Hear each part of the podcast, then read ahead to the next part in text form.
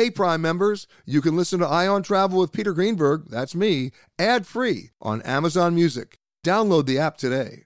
This spring, if you'd rather spend time enjoying your lawn instead of trying to keep it alive, there's good news. TruGreen is the easiest and most affordable way to get a beautiful lawn. All you have to do is water and mow, and they'll do the rest. Weed control, fertilization, aeration, and even some things you might not even think of. They'll do all of it, while you can do literally anything else. With TruGreen, you can have your lawn looking as good as a putting green. That's not hyperbole. TruGreen is the official lawn care treatment provider of the PGA Tour. TruGreen offers a satisfaction guarantee, and they have a verified best price promise, which guarantees you the lowest price with no compromise on quality. You do you. Let TruGreen do your lawn care. Visit trugreen.com to get the best lawn at the best price with the best people guaranteed. This episode is brought in part to you by Audible, your go to destination for thrilling audio entertainment. Whether you're looking for a hair raising experience to enjoy while you're on the move or eager to dive into sinister and shocking tales, Audible has an exclusive collection of thrillers from best selling authors that will keep you on the edge of your seat like James Patterson's first audio only thriller, The Coldest Case. Experience stories like never before, where every chilling detail is brought to life by captivating sound design. Plus, as an Audible member, choose one title a month to make yours forever. And now, new members can try Audible free for 30 days. Just visit audible.com slash WonderyPod or text WonderyPod to 500 500. That's audible.com slash WonderyPod or text WonderyPod to 500 500. This episode of Travel Today with Peter Greenberg is brought to you by Audible.com, a leading provider of spoken audio information and entertainment. Listen to audiobooks whenever and wherever you want. Sign up today at www.audiblepodcast.com slash travel today to get a free audiobook and 30-day trial. One of the beautiful things about coming to Beijing is that more and more you have an opportunity to get up close and personal and interact with an expat, someone who actually took the uh, the plunge before you and immersed themselves in the culture and went from being an outsider to an insider. And my next guest certainly qualifies as that. She's the founder of the Beijing Expat Guide. It's Ruth Vahle. Hey, Ruth. Hey, Peter. Pleasure Now, to be here. now you came here not because you woke up one morning and said, "I can't wait to go to Beijing." You came here because your husband got reassigned here. Um, yes, not necessarily resigned, but it was our choice to come here. Yes. Well, okay, but you, you didn't wake up one morning and say, "I have to go to Beijing." It was it was given to you as a choice, and you came.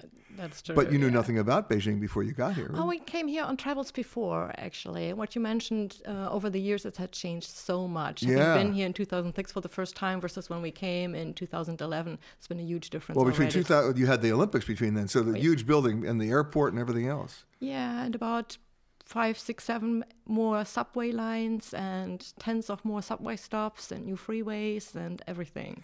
Is the subway here traveler friendly? It is traveler friendly in terms of language and uh, ease of use. It can be extremely crowded during rush hour. Well, welcome, welcome to Japan. The same thing. I mean, right? They people are Yeah. pushing you in all the time. Yeah, same here. What was the first lesson that you learned when you think about when, once you moved here that you weren't expecting? I think one of the things I learned very quickly is to be very patient and to learn some basic Chinese as soon as possible. Like help? Um, yeah, like taxi Chinese, getting directions, getting simple things, learning especially food Chinese. We started out living a little bit on the outskirts of China, uh, of Beijing before moving closer to the center, so there not much English was spoken. It now, when you say food Chinese, give me an example. Being able to know the things on on the menu, asking for some favorite dishes even if you cannot read the menu because you can't read characters, um, knowing what different things are. Uh, like the noodles that May explained earlier. So to be able to order those things in a restaurant where no one speaks English and the menu is written in Chinese characters. I gotcha. And then, of course, you have to figure out your way around because this is a city that keeps expanding. It just gets bigger and bigger and bigger. That is true. It's just the sheer size of Beijing, getting from A to B can take forever. In a subway, it's often an hour, an hour and a half to go from the outskirts to more of the city center. In in car, it can be much faster, but in rush hour, it can be also much, much slower, and then you're just completely stuck. So, So you've learned to bring books. what was it? You've learned to bring some books along. Yeah, like everyone is on the subway on their smartphone, often actually watching um, U.S. TV series uh, with ch- uh, Chinese subtitles. That's the, a very favorite mo- Okay, and the most popular U.S. TV series, which one is it? Friends was very popular for a long time. Right. The Big Bang Theory was really popular as well. Really? Yeah. Wow. The Big Bang. Uh, very happy about that because that's a CBS show. I'm on CBS, so Mm-hmm. very good. I I love it. Big Bang Theory in China. Yes. I love that. Safety is not really a bad, uh, not really an issue here because it's a very safe place to be. It depends, and that's actually an answer you will get from many things he was in Beijing.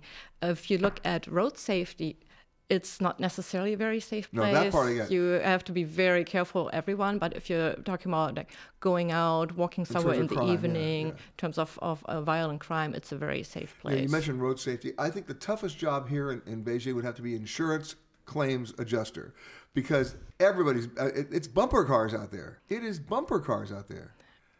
and those little tricycles and bikes and motorcycle uh, or electrical bikes and scooters and pedestrians. Uh, unlike India, at least not cows, but it's pretty crowded. I think we should throw some cows in there too. It would make it much more interesting. Yeah. Uh, when I first came here, you know, you could count the number of cars on the fingers of two hands in, the- in the middle of downtown Beijing. There would be a couple of black government cars, and that was it. Everybody else is on bicycle, moving very slowly. Now everybody's moving fast when they can move fast, and the cars are everywhere. What about the infrastructure itself? About there's so many new restaurants opening up, uh, museums, art galleries. Um, I mean, as an expat here, right? As you've written the guide. I mean, what do you tell everybody? What What are your choices? Places that they shouldn't miss. I'm not talking about the Forbidden City or the Great Wall. I'm talking about things that you know that might not be on everybody's radar. I think one of the things you shouldn't miss is actually seeing the normal Beijing life, getting lost on purpose, wandering the little streets, especially in the off hours, maybe earlier in the morning or later in the evening, and just see how life happens here, how things are different, how much is going on on the streets, especially in summertime when many of the buildings are not ventilated that, that well. So that's, I think, what makes it an interesting experience. Because if they're not ventilated that well means everybody's on the street at night, Yes. right? Nobody wants to be inside. Right.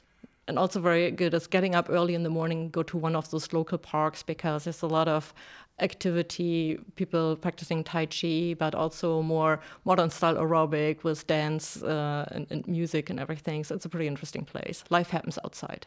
Life does happen outside, Yeah. especially in the summer, but every once in a while in the winter too. Ruth, Ruth Vahle, the founder of the Beijing Expat Guide. Ruth, thanks so much for joining us. And uh, by the way, she's absolutely right. Get outside. Don't just take the guidebook. Just start walking. Start with, when you leave the hotel. Get a little card in Chinese that tells everybody where the hotel is, and then just start walking. Then you can show it to the cab driver later and cross your fingers. That music means we're out of time for this hour. Stick around, everybody. We got a whole lot more coming on Peter Greenberg Worldwide when we return to Beijing right after this.